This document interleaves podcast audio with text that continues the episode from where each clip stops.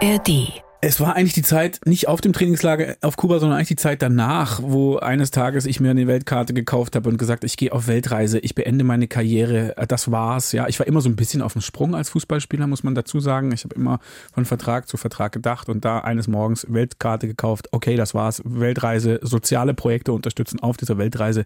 Super. Ich war richtig auch erleichtert, diese Entscheidung getroffen zu haben und beflügelt mit dieser Vision, dass es jetzt bald losgeht. Und äh, am gleichen Nachmittag habe ich das mit meinem Mannschaftskollegen Kollegen geteilt, der gesagt hat, Moment mal, ich weiß, dass der Manager Holger Stanislawski will, dass du weiterspielst. Viel, viel, viel Hamburg. Hamburg. Der Talk-Podcast von NDR 90,3 mit Britta Kehrhahn. In seinem ersten Leben war er Profifußballer beim FC St. Pauli und in einem Trainingslager auf Kuba hat sich sein zweites Leben geöffnet. Dort hat er sich damals nämlich um Wasser gekümmert, um den Bau von Brunnen. Mit dem Fußball hat er aufgehört. Er ist dann zum Gründer von Viva Con Aqua geworden. Er ist sozusagen ein Wasseraktivist. Motto, Wasser für alle, alle für Wasser. Benny Adrian ist bei uns in unserem Podcast viel Hamburg. Wir sind also zurück aus der Sommerpause.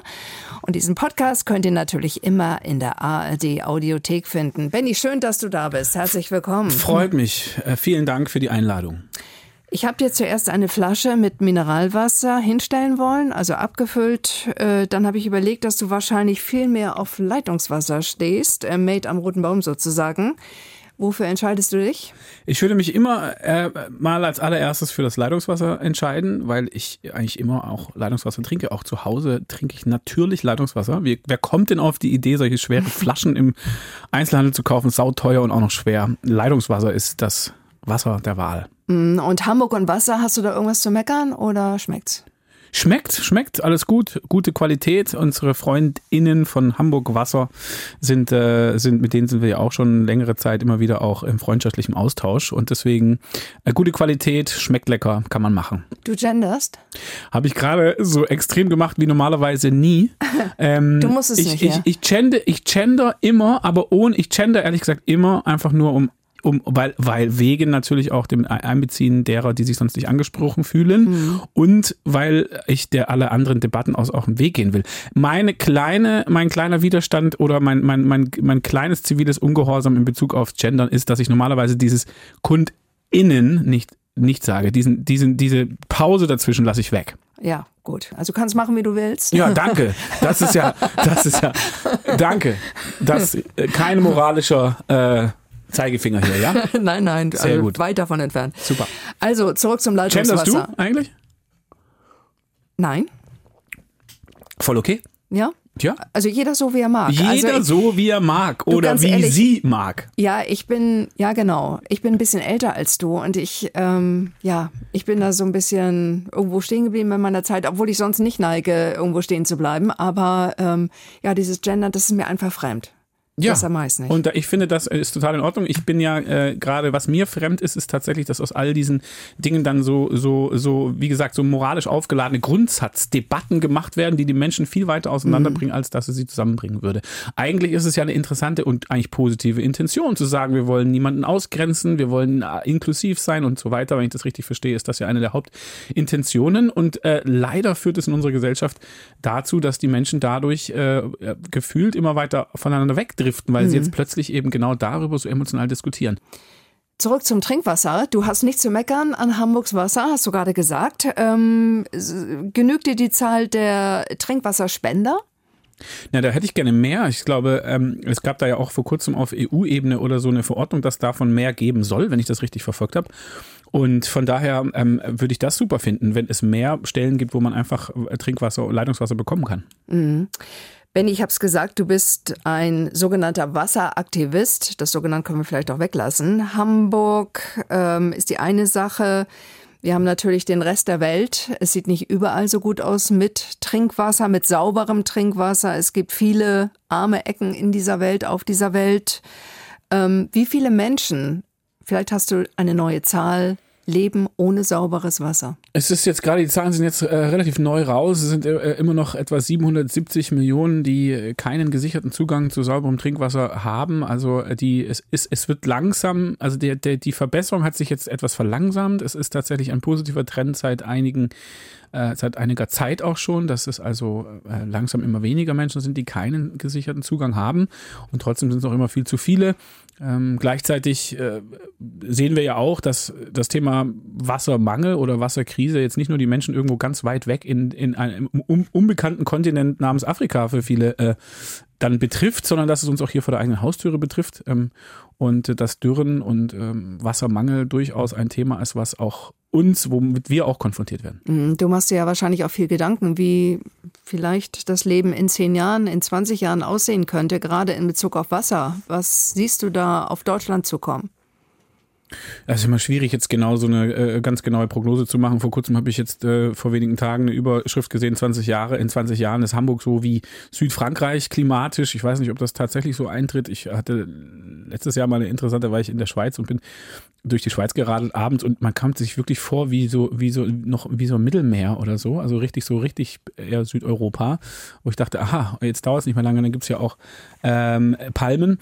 Keine Ahnung. Äh, es äh, gibt da ja, gibt da ja äh, einfach die Sorge, dass Wasser einfach eine wirklich kritische Ressource wird. Dass ich, wenn man die Bilder, ich finde, was mir Angst gemacht hat, waren immer die Bilder oder Angst, aber wo ich dachte, wow, wo wenn wenn der Rhein so austrocknet ja. und wenn unsere wirklich unsere Schifffahrt nicht mehr stattfinden kann und wenn man wirklich sich vorstellt, was passiert eigentlich, wenn diese Gletscher, die jetzt noch diesen Rhein und diese Donau und diese Elbe und so speisen, wenn die irgendwann abgetrocknet sind, äh, abgeschmolzen sind und dann diese großen Flüsse tatsächlich wirklich und dauerhaft austrocknen, ähm, dann äh, wird's, äh, ist es nicht mehr lustig. Viva Con Agua, du hast es gegründet, äh, Lebe mit Wasser. Ähm, gegründet 2006 nach deiner Fußballprofikarriere beim FC St. Pauli. Du warst Mitte 20 und die Anfänge lagen in einem Trainingslager auf Kuba, habe ich kurz erwähnt. Ähm, kannst du das nochmal erzählen, wie das damals war? Ja, wir waren mit dem FC St. Pauli auf Kuba 2005, waren dann die erste Mannschaft, äh, Profimannschaft, die da ein Trainingslager abhalten konnte, aufgrund der sehr guten Verbindungen von Corny Littmann. Der ein oder andere kennt ihn noch. Ja, klar. Ähm, Kulturunternehmer aus Hamburg, damals Präsident. Und er, er hat das ähm, damals alles so in die Wege geleitet und dann hatten wir dort zwei Wochen Trainingslager und es war eigentlich die Zeit nicht auf dem Trainingslager auf Kuba, sondern eigentlich die Zeit danach, wo eines Tages ich mir eine Weltkarte gekauft habe und gesagt, ich gehe auf Weltreise, ich beende meine Karriere, das war's. Ja, ich war immer so ein bisschen auf dem Sprung als Fußballspieler, muss man dazu sagen. Ich habe immer von Vertrag zu Vertrag gedacht und da eines Morgens Weltkarte gekauft. Okay, das war's. Weltreise, soziale Projekte unterstützen auf dieser Weltreise. Super. Ich war richtig auch erleichtert, diese Entscheidung getroffen zu haben und beflügelt mit dieser Vision, dass es jetzt bald losgeht. Und äh, am gleichen Nachmittag habe ich das mit meinem Mannschaftskollegen geteilt, der gesagt hat, Moment mal, ich weiß, dass der Manager Holger Stanislawski will, dass du weiterspielst. So, und am nächsten Tag hat, also dann am selben Abend noch, hat er mich angerufen, Stani, und hat gesagt, morgen will ich dich sehen. Das heißt, 24 Stunden, nachdem ich die Weltkarte gekauft hatte und die Entscheidung getroffen hatte, meinem Leben eine andere Richtung zu geben, habe ich äh, dann also mit, mit Stani mich zum Frühstück getroffen und hatte einen unterschriftsreifen Vertrag vom FC St. Pauli vorliegen. So, und dieses Dilemma hat dazu geführt, äh, dass ich, dass ich dann ähm, ja diese beiden Gegensätze zusammenbringe bringen musste und daraus ist dann eigentlich Viva Con Aqua entstanden. Mhm. Und du bist raus aus dem Fußball. Äh, der Holger Stanislawski, hast du noch Kontakt mit ihm? Ich habe noch ein Jahr weitergespielt. Ich habe den Vertrag tatsächlich dann unterschrieben. Okay. Und habe gesagt, ich unterschreibe diesen Vertrag, um dieses Netzwerk, um dieses Potenzial, um diese, diesen Fußballverein mit zu nehmen auf diese Reise Viva Con Aqua. Und erst dann, ein Jahr später, ist dann das Fußball zu Ende gegangen und Viva Con Aqua hat Überhand genommen. Aber es war tatsächlich, das erste Jahr war noch parallel. Mhm. Da habe ich noch gespielt und Viva Con Aqua hat seinen ersten Schritte genommen. Aber wie auch immer, du warst ja sowas wie der Inbegriff eines politischen, eines mündigen, eines äh, modernen Fußballprofis, ne? Ja, mehr modern und mündig als Fußballprofi, glaube ich. also, ähm, aber gut, das war damals auch ein bisschen die Struktur der Mannschaft insgesamt bei des, die wir da zusammen hatten, dass wir da ein paar Leute hatten, die über den Tellerrand auch hinaus äh, gedacht haben. Und das ist natürlich auch der Charakter von diesem Fußballverein. Mhm. Ähm, anders wie bei jedem anderen Fußballverein in Deutschland ist der FC St. Pauli eben äh, auch mit diesem kulturellen und mit diesem politischen und auch sozialpolitischen Hintergrund Vorreiter. Mhm. Das muss man einfach sagen. Wir reden jetzt hier gerade über, über all diese Wertediskussionen und Debatten, die wir jetzt auch in der, jetzt im Moment auch haben. Ich meine, der FC St. Pauli war schon vor vielen, vielen zig Jahren, ich weiß gar nicht genau, was das Einführungsjahr war, aber das sind also schon 30 Jahre oder sowas, wo die eine Stadionsatzung gemacht haben, die allererste im Profifußball, wo sie gesagt haben, homophobe, sexistische und rassistische Äußerungen im Stadion werden nicht geduldet. Das war ja, ist ja wahnsinnig fortschrittlich. Das stimmt. Heutzutage ist es gesellschaftlicher Konsens, äh, weitestgehend, würde man sich wünschen. Aber ähm, der FC St. Pauli war da eigentlich ja schon Vorreiter, ja. Und von daher, das passt natürlich deswegen auch ähm, wie die Faust aus Auge, hätte ich jetzt äh, gesagt, beinahe, dass, dass eben dieses Viva Con Aqua auch aus diesem Ökosystem St. Pauli entstanden ist. Viva Con Aqua. Ich war neulich am Flughafen. Ungelogen, die Geschichte stimmt. Ich war an so einem Stand und wollte mir noch was kaufen und habe selbstverständlich, äh, Schleim, eine Flasche Viva Con Aqua gekauft. So, und dann kam eine Frau und dann sagte die zu dem Verkäufer, ja, ähm, das klingt so schön nach Urlaub, nach Sonne. Ich nehme Viva Con Aqua. Also die wusste gar nicht, was das war. Die hat, die ist auf den Namen abgefahren. Wie Ja. auch, ist, auch, ist ja auch okay. Aber dann ist ja das Lebensgefühl Viva Con Aqua direkt auf sie übergesprungen, ohne dass sie wusste, worum es eigentlich geht. Genau. Aber wenn du ihr jetzt kurz erklären müsstest, was macht ihr, was ist Viva Con Aqua? Kannst du das erklären? Kurz? Viva Con Aqua kümmert sich darum, dass Menschen Zugang zu sauberem Trinkwasser bekommen. Mhm. Und das machen wir durch konkrete Projektarbeit. Und das machen wir auch natürlich durch Aufklärungsarbeit, durch Kampagnen und durch ganz viel ehrenamtliches Engagement. Wie viele Leute seid ihr? Das ist immer sehr, sehr schwierig aktuell zu sagen, aber deutlich weit über 10.000. Also die Datenbank äh, hat, da gibt es dann immer die Frage, wie viel sind genau jetzt gerade aktiv und wie viel sind nicht aktiv und so weiter. Aber ähm, wir haben uns eigentlich darauf geeinigt zu sagen, mehr als 10.000, das stimmt immer. So. Und allein in Deutschland sind es ja 55 Städte, in denen es diese Local Crews gibt.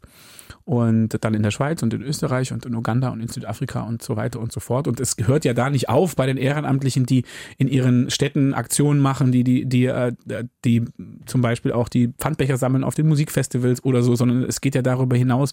Es gibt ja dann auch äh, Journalistinnen, die sagen, ich, ich, ich lade dich in meinen Podcast ein oder Lehrer, die sagen, ich mache einen Spendenlauf oder, oder, oder, oder. So ist es ja auch gedacht, dass einfach es eine Plattform ist, wo jede ihre Möglichkeiten einbringt, das, was sie gut kann und was sie, was sie gerne macht und das einfach mit Viva Con Aqua in den Kontext bringen, weil es dann einfach ein bisschen mehr äh, ja auch äh, in dem Moment auch im, im Sinne der Vision Wasser für alle arbeitet. Und äh, das ist, das ist eigentlich die Idee, dass es dieses Netzwerk ist, die diese magischen Synergien erzeugt.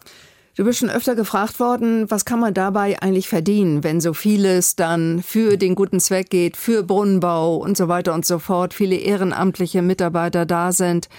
Ähm, jetzt stelle ich dir auch nochmal die Frage, ähm, kannst du da gut verdienen? Es nervt. Ja, gut. Es nervt. Ich Musst du nein, nein, nein, nein, musst nicht, nicht, nicht die Frage. Die Frage Mhm. ist äh, gut und relevant äh, und ich mag sie ehrlich gesagt auch zu beantworten, ähm, weil weil viele denken, ja ja Fußballprofi, klar klare Sache, Millionario und danach ein bisschen die Hand heben für Charity und so.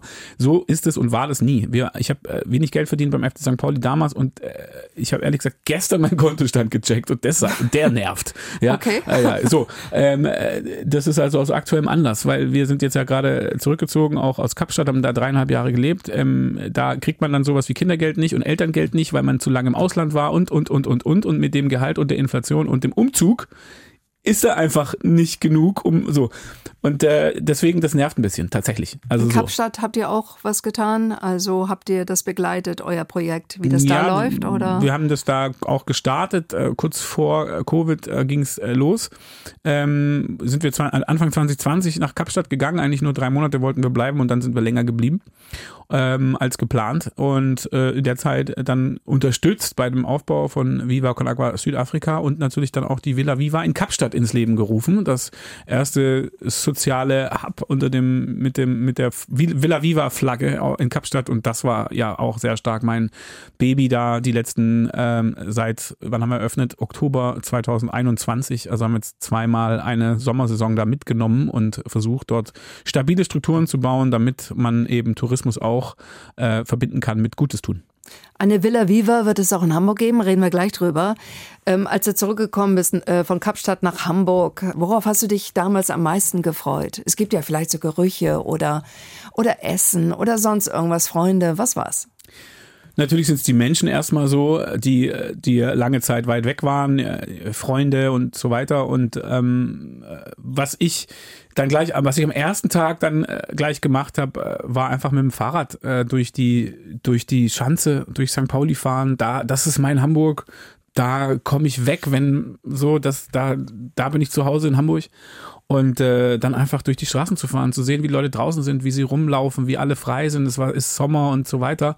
Äh, das ist ja anders wie in Kapstadt. In Kapstadt ist, äh, da geht man nicht einfach so vor die Türe, hätte ich jetzt fast gesagt. Ja, also das ist ja alles ein bisschen, die Leute fahren nicht mit dem Fahrrad oder es gibt nicht so ein Leben draußen so viel. Also natürlich am, am, am was weiß ich, am Berg oder am Strand oder so, aber in der Stadt ist es ja alle, läuft das ja alles ab, ist da eine andere Sicherheitslage und mhm. so weiter. Und äh, das äh, habe ich sehr genossen, dann ähm, mit dem Fahrrad einfach äh, durch die Schanze zu fahren. So sehr du die Stadt liebst, so sehr du Hamburg liebst, äh, so sehr wolltest du jetzt auch irgendwie ein bisschen vor die Tore ziehen. Ich glaube, in der Nähe von Lüneburg habt ihr jetzt irgendwas, ein Haus, ne? Ja, wir haben das ist ein Wohnprojekt. Also wir haben mit ein paar Leuten zusammen äh, im äh, Wald bei Lüneburg ein, ein, ein, ein gemeinsames Projekt ähm, konnten wir da jetzt machen. Das heißt, ähm, ja, sind, ist so ein kleines Ensemble mäßig und wir haben da so eine kleine Ecke von dem Altbau. So, mhm. also ein, ein, eigenes Haus ist es nicht bei uns jetzt. Äh, aber genau, nee, schön auch und äh, vor allem draußen Natur, Grün, Wald. Ähm, ich bin ja dann beruflich sehr viel auch in Hamburg natürlich unterwegs und äh, gerade auch mit den Projekten, die da jetzt anstehen, du hast es angesprochen, Villa Viva, äh, direkt am Hauptbahnhof und so weiter, das ist ja, da ist ja der Wahnsinn ausgebrochen von morgens bis abends. Mhm. So, das ist ja 360 Grad, 380 Grad. Ähm, da gibt's kein, da gibt's kein groß sich zurückziehen oder oder oder, das hört nicht auf, ja, also äh, gerade so eine Villa Viva, die, die geht bis drei und fängt um sieben wieder an. Also das geht durchgehend, ja, und wenn die letzten gerade in der Party abends das Ding noch äh, da noch äh, feiern, frühstücken die ersten wieder und so weiter. Also das mhm. ist dann durchgehend und dazu brauche ich ehrlich gesagt für meine mentale Gesundheit ein wenig auch dann den Ausgleich mhm, klar, ja, zum Atmen. Ja. ja. Sag mal Hauptbahnhof, hartes Pflaster, viel los, viele Probleme. Ja. So, dann eure Villa Viva. Kannst du das ein bisschen erklären, was, das ist ja so ein, Hot ja, ein Hotel ist das, Ja, ne? Moment, also, ähm, ist, ja, Hotel kann man sagen, wir sagen immer gerne Gasthaus. Aber es ist in allererster Linie mal ein Haus.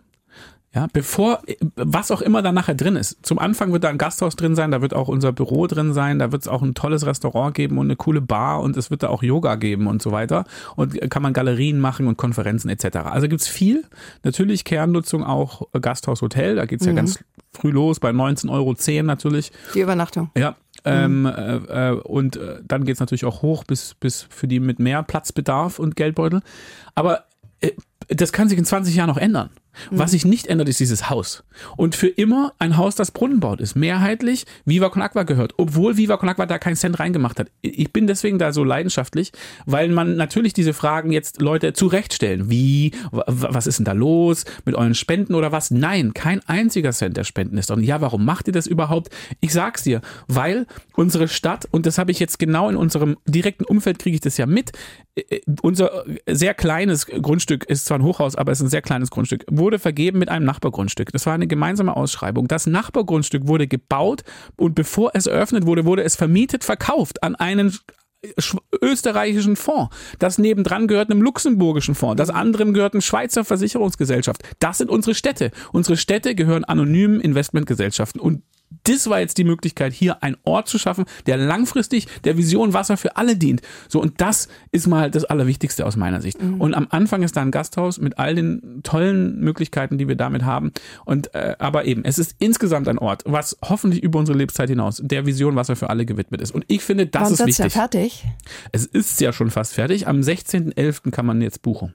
Okay, und also jeder, kann, jeder kann da hinkommen jeder kann, und sich jeder und jede Gespräche kann, führen, sich wunderbar, informieren. Unbedingt hinkommen, übernachten, gerne auch sich da einbuchen als, als Unternehmen für, die, für, seine, für seine Tagungen, aber auch einfach für die Party oder auch einfach so, wenn ihr irgendeine Idee habt, kommt rum. Ähm, wir sind auch da natürlich im Austausch mit dem Viertel, dem Münzviertel, ja, ist ja auch ein, ein Brennpunkt, ein sozialer Brennpunkt. Ähm, da sind wir mittlerweile auch im Stadtteilbeirat. Ähm, von daher sind wir auch offen für alle Nutzungen, die da irgendwie Leute als Ideen haben. Unsere Crew Hamburg kann das nutzen, also die Ehrenamtlichen von Viva Con Aqua und so weiter. Also ähm, ja, einfach ein bunter Ort, der der, der, der eben Menschen zusammenbringt ähm, und mit Freude Gutes bewirkt. Wir bleiben in Hamburg, auch wenn du jetzt im Wald wohnst, aber du bist ja oft in der Stadt, klar. Ähm, erzähl uns mal deine Lieblingsecken. Du hast jetzt vorhin erzählt, du fährst gerne durch die Schanze mit dem Rad, aber so Kneipen, Essen, wo gehst du da gerne hin in Hamburg? Also das erste war, wo ich äh, jetzt diese besagte Fahrradtour, von der ich gerade erwähnt habe, am ersten Tag, als ich wieder in Hamburg war, da bin ich zum Beispiel direkt ins Schrödingers. Früher ist es Kaffee Sternchance, Sternschanze, Sternchance. da hinten beim äh, vorbei, da am Wasserturm vorbei und dann da hinten durch beim Polizeisportverein. Wer es kennt, kennt's. Das ist einer meiner Lieblingsorte, weil einfach auch man schön draußen sitzen kann ähm, und auch ein guter Freund von mir das mittlerweile macht. Äh, John Sheehan, äh, der ja auch schon damals den, den mein, einer meiner absoluten Lieblingsorte, als ich noch ein bisschen jünger war und aber immer noch einer meiner Lieblingsorte ist, den Wagenbau zum Beispiel mitgemacht hat. Gibt's jetzt ja leider nicht mehr lange in der aktuellen Version, aber äh, von daher bleibe ich Johnny treu und äh, würde mal mindestens den Wagenbau und des Schrödingers nennen als zwei Orte, die mir jetzt gastronomisch sehr gut gefallen. Mhm. Yoga machst du auch gerne, ne? Ja, manchmal, ja. Ja. Also du bist ja mit so viel Leidenschaft unterwegs. Man hört das heraus. Äh, das springt einem entgegen. Finde ich klasse immer, wenn Menschen. So ich habe manchmal das Gefühl, vielleicht muss ich mich ein bisschen zügeln. Weil, weil nee, mach es nicht, dann das ist dann auch langweilig, nee, oder? Okay, nee, du, du bist ja du. So ne? in Gesprächen, weißt Deshalb du, da bin ich manchmal so, hier, da bin ich immer so ein bisschen so, kann man nicht abwarten. Ich, du, ich kann das gut, ich, bei mir ist es ähnlich. Also muss man meine Kollegen fragen oder meine Freunde. Ja, ja, ja, genau. Aber Yoga, kommst du da gut bei runter? Ich habe es aufgegeben. Also ich ich, ich habe es irgendwann mal versucht und musste über mich selber lachen dabei. Das war ganz schrecklich. Ich, ich, ich, ich konnte es nicht. Also, ich habe äh, doch, das geht gut. Ähm, wenn es denn geht. Also bei mir ist bei mir ist so, wenn ich es wenn ich's mache, dann viel und gerne regelmäßig und so. Mhm. Und dann gibt es so Momente, wo es mich so aus der Kurve haut und dann lege ich so in die Ecke und guck's nicht mehr an. Weißt du so. Ja. Und dann irgendwann so, mh, hm, grummelig, dann ja, okay, mhm. wir können doch auch nicht ohne einander. Also Yoga kann ohne mich, aber ich kann nicht ohne Yoga langfristig. Ähm, und deswegen, dann mache ich es wieder. Und der Trick ist, glaube ich, man muss es mal eine Zeit lang richtig viel machen. Mhm. Also man muss mal eine, eine Zeit lang wirklich, wirklich regelmäßig machen. Okay. Für eine längere Zeit. Mhm. Und dann merkst du es nämlich, wie dann gibt's einfach Ergebnisse und dann spürst du, wie dein Körper sich einstellt und dann spürst du und, und so weiter und so fort. Also dann, dann äh, merkt man, wie es wirkt. Sag mal, dein Vater hat dich am Anfang ein bisschen gesponsert, ne? naja, also er hat einmal eine äh, Steuerrechnung, die ich nicht mehr begleichen konnte, äh, dann übernommen, äh, nachdem ich dann aufgehört habe, Fußball zu spielen und drei Jahre lang ehrenamtlich oder was, Viva Knackwa gemacht habe, jeden Tag äh, so professionell, wie es damals halt ging und einfach keine Einkünfte hatte und mein Erspartes mhm. weg war und dann irgendwann halt äh, dann ich kein Geld mehr hatte, so mäßig. Und das, da hat, ja, da musste er mal einspringen. Da war ich ja noch unter 30, das kann ja mal kann das passieren. kann man ja mal machen. Also nee, aber das. Und jetzt bist du 42, ne? Ja, und ich hoffe, er muss nicht nochmal einspringen. es war jetzt auch nicht so derbe viel oder so, ne? Also ja. Also mein, mein Vater hat jetzt auch nicht besonders viel Geld oder sowas. Also, aber klaro, also es war viel Leidenschaft und damals war das einfach die Frage, was kommt zuerst? Privatinsolvenz in Anführungszeichen oder äh, kann Viva Con Aqua zum ersten Mal eine Aufwandsentschädigung bezahlen? Das, aber das ist vielleicht auch so, ne? Wenn man so neue Ideen startet. Bei uns war das ja nicht ein Businessplan. Ja. Es war ja nicht so McKinsey-mäßig, dass man mhm. sagt, es gibt einen Businessplan und jetzt lassen uns das Geld erstmal geben und dann gucken wir weiter, sondern es war ja einfach Grassroots, wie so eine Bewegung, die sich langsam Fahrt aufgenommen hat und Ihr habt ja auch viele Promis dabei, ne? die irgendwie Anteile haben, halten. Also Frank Otto zum Beispiel ist mit drin, ein paar Sänger aus der Musikszene. Ja, ja, absolut. Also genau, es nicht nur nicht nur natürlich die An Anteile halten, so, sondern einfach die uns schon lange unterstützen. Ja, ja also gut. so die, genau. Also ja. das war gleich, gleich von Anfang an ähm, natürlich äh, auch gut, dass auf St. Pauli gibt's ja viele, die auch St. Pauli gut finden. So mhm. und äh, dann hat man, äh, dann hatte ich damals einfach das Glück, dass, was weiß ich, wenn man so jemanden wie Bela B, ja, so eine Legende, ja, dann irgendwie so anspricht, ja. äh, dann würde ich ja normalerweise mit dem Arsch nicht angucken. Nein, kleiner Scherz, kleiner Scherz, Bela. Ähm, die, sondern, äh, sondern ist ja ein sehr umgänglich, äh, umgänglicher und sozialer Mensch. Ne?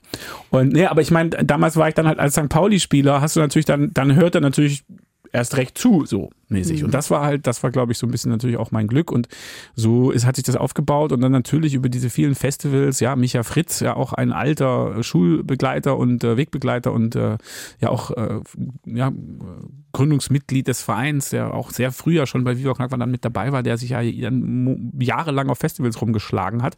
Und da natürlich dann auch nochmal ein wahnsinniges Netzwerk an Musikerinnen und Künstlerinnen, die dann über die Millantor Gallery entstanden sind und so weiter. Also da ist einfach ein wahnsinniges Netzwerk entstanden, ja.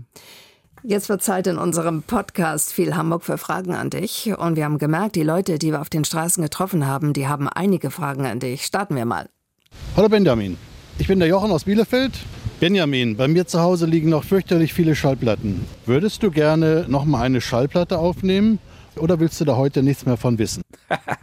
ich äh, wollte doch nie davon was wissen, eine Schallplatte aufzunehmen. Ich habe auch noch nie in meinem Leben eine Schallplatte aufgenommen. Von daher, äh, vielleicht kommt es noch, man sollte ja niemals nie sagen, ja, aber im Moment äh, arbeite ich nicht aktiv dran. Jetzt grätsche ich dir rein, Benny, weil ja. Äh, jetzt, jetzt hören wir mal was.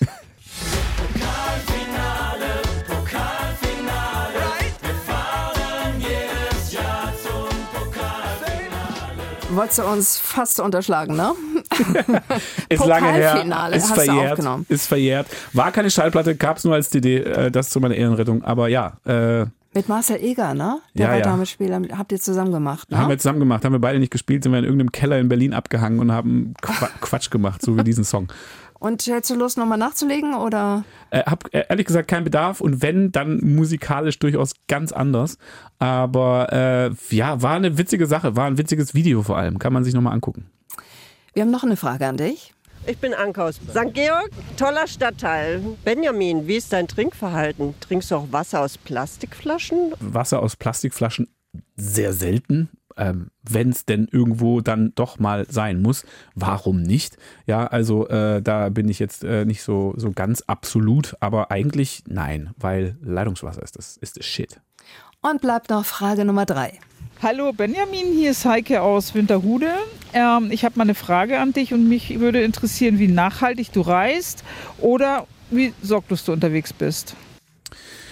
Ja, Weak Spot, ähm, weil ich, ne, also ich meine Südafrika, hallo, äh, da muss man ja auch hinkommen und ich bin nicht mit dem Boot gefahren. So, äh, von daher ähm, ist es so, dass ich meine Flugreisen kompensiere, aber das ist ja auch dann eigentlich nur ein Tropfen auf den heißen Stein. Ich komme so richtig von diesem Laster dann eben auch mal äh, unterwegs zu sein in der Welt nicht so richtig weg. Also es ist ein bisschen beruflich bedingt natürlich und ich liebe es auch einfach. Früher als Kind war mein Lieblingsort waren Flughäfen, mhm. weil die so spannend einfach waren. Und wenn man einmal am Flughafen, meine, meine so, ja. und wenn man einmal am Flughafen war, dann war immer klar, jetzt ja. be beginnt eine neue Welt. So.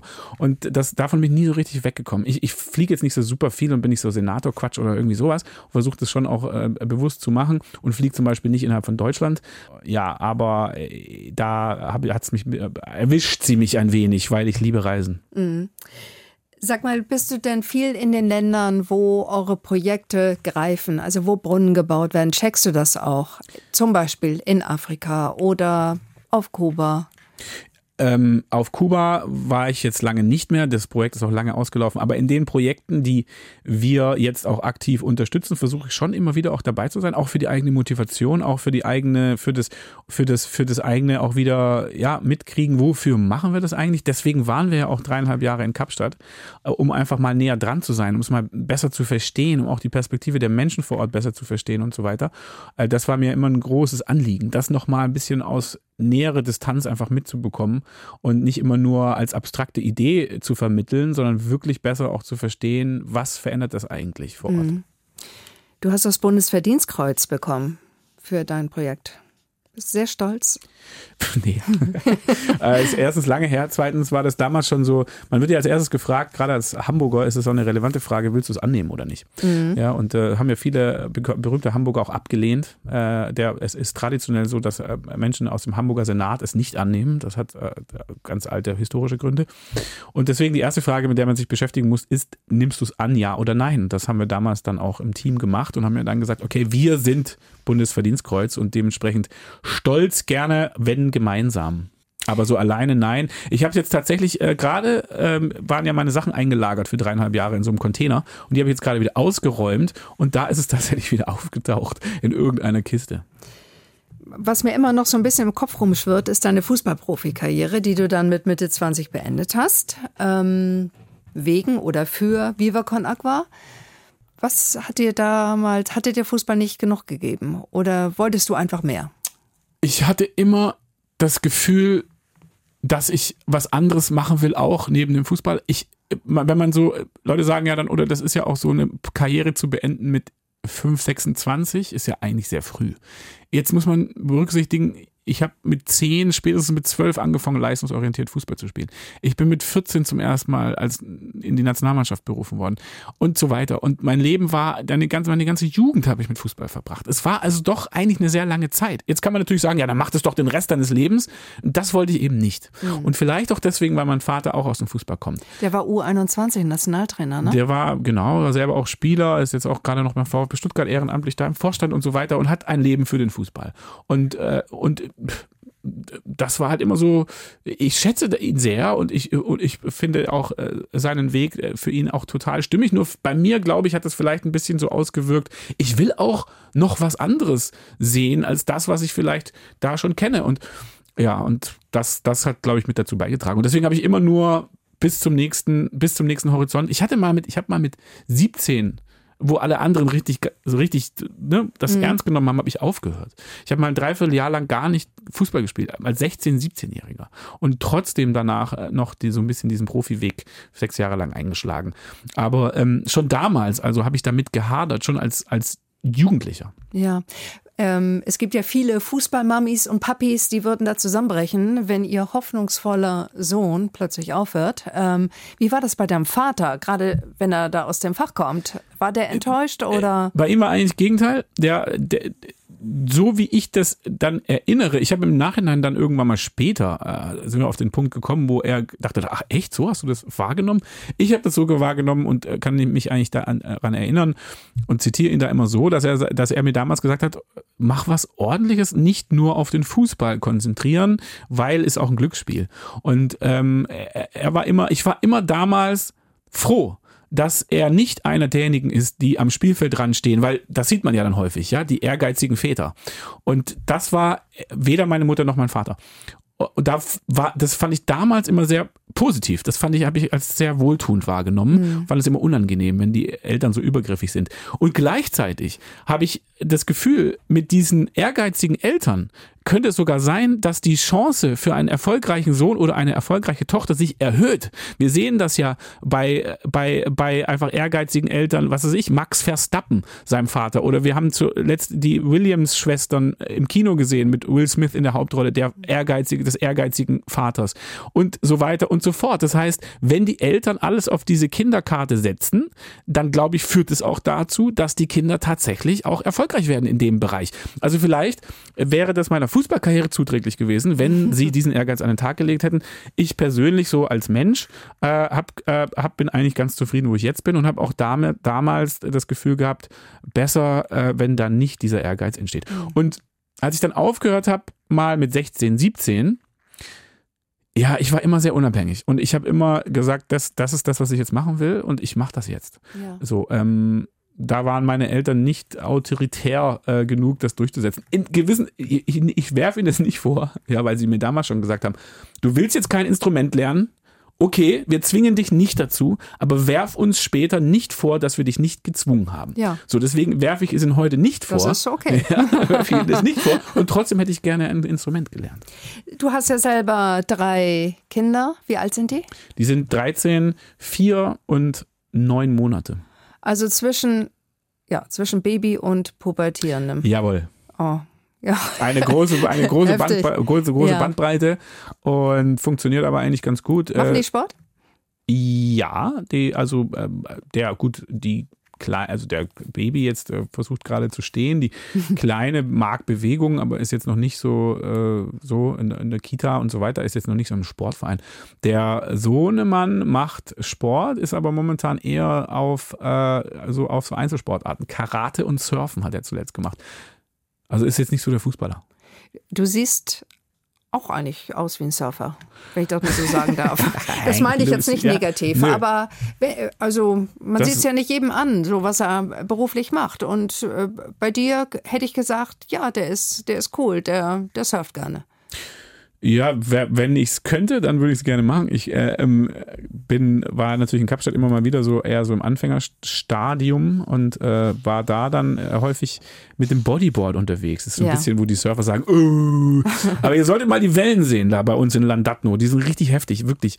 Äh, und sehr schwer zu surfen und mit dem Bodyboard teilweise richtig gut und lebensgefährlich. Also das war auf jeden Fall adrenalinmäßig mindestens genauso gut wie Surfen. Ich hätte Schiss vor den Haien.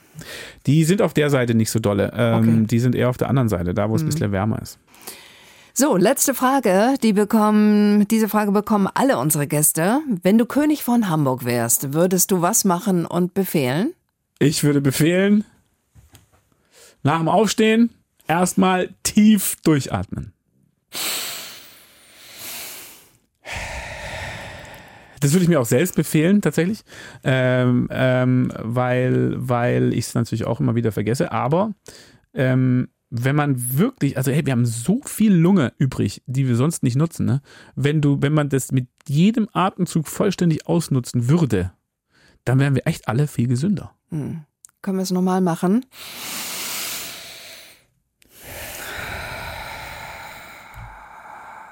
Ich habe mehr Lunge. Hab mehr Lunge. Genau. Ich würde Wettbewerbe an Schulen machen, wer mehr Lunge hat. Benny, es war schön mit dir zu reden. Benny Adrian in unserem Podcast Viel Hamburg, den ihr natürlich auch immer in der ARD Audiothek findet. Und wenn euch dieser Podcast gefallen hat, freuen wir uns über einen Daumen hoch, über ein Like. So, und dann haben wir noch zum Schluss einen Podcast-Tipp für euch. Mein Tipp aus der ARD Audio Audiothek. Die AWO-Affäre, wie ein Sozialverband zum Kriminalfall wurde kann einen ziemlich fassungslos machen, wie sich manche Menschen da bedienen. Es geht um den Verdacht des Machtmissbrauchs und um kriminelle Machenschaften, also all das, was normalerweise nicht zu einer Wohlfahrtsorganisation passen sollte. So, das war's. Ich sag Tschüss. Tschüss. NDR 90,3. Wir sind Hamburg.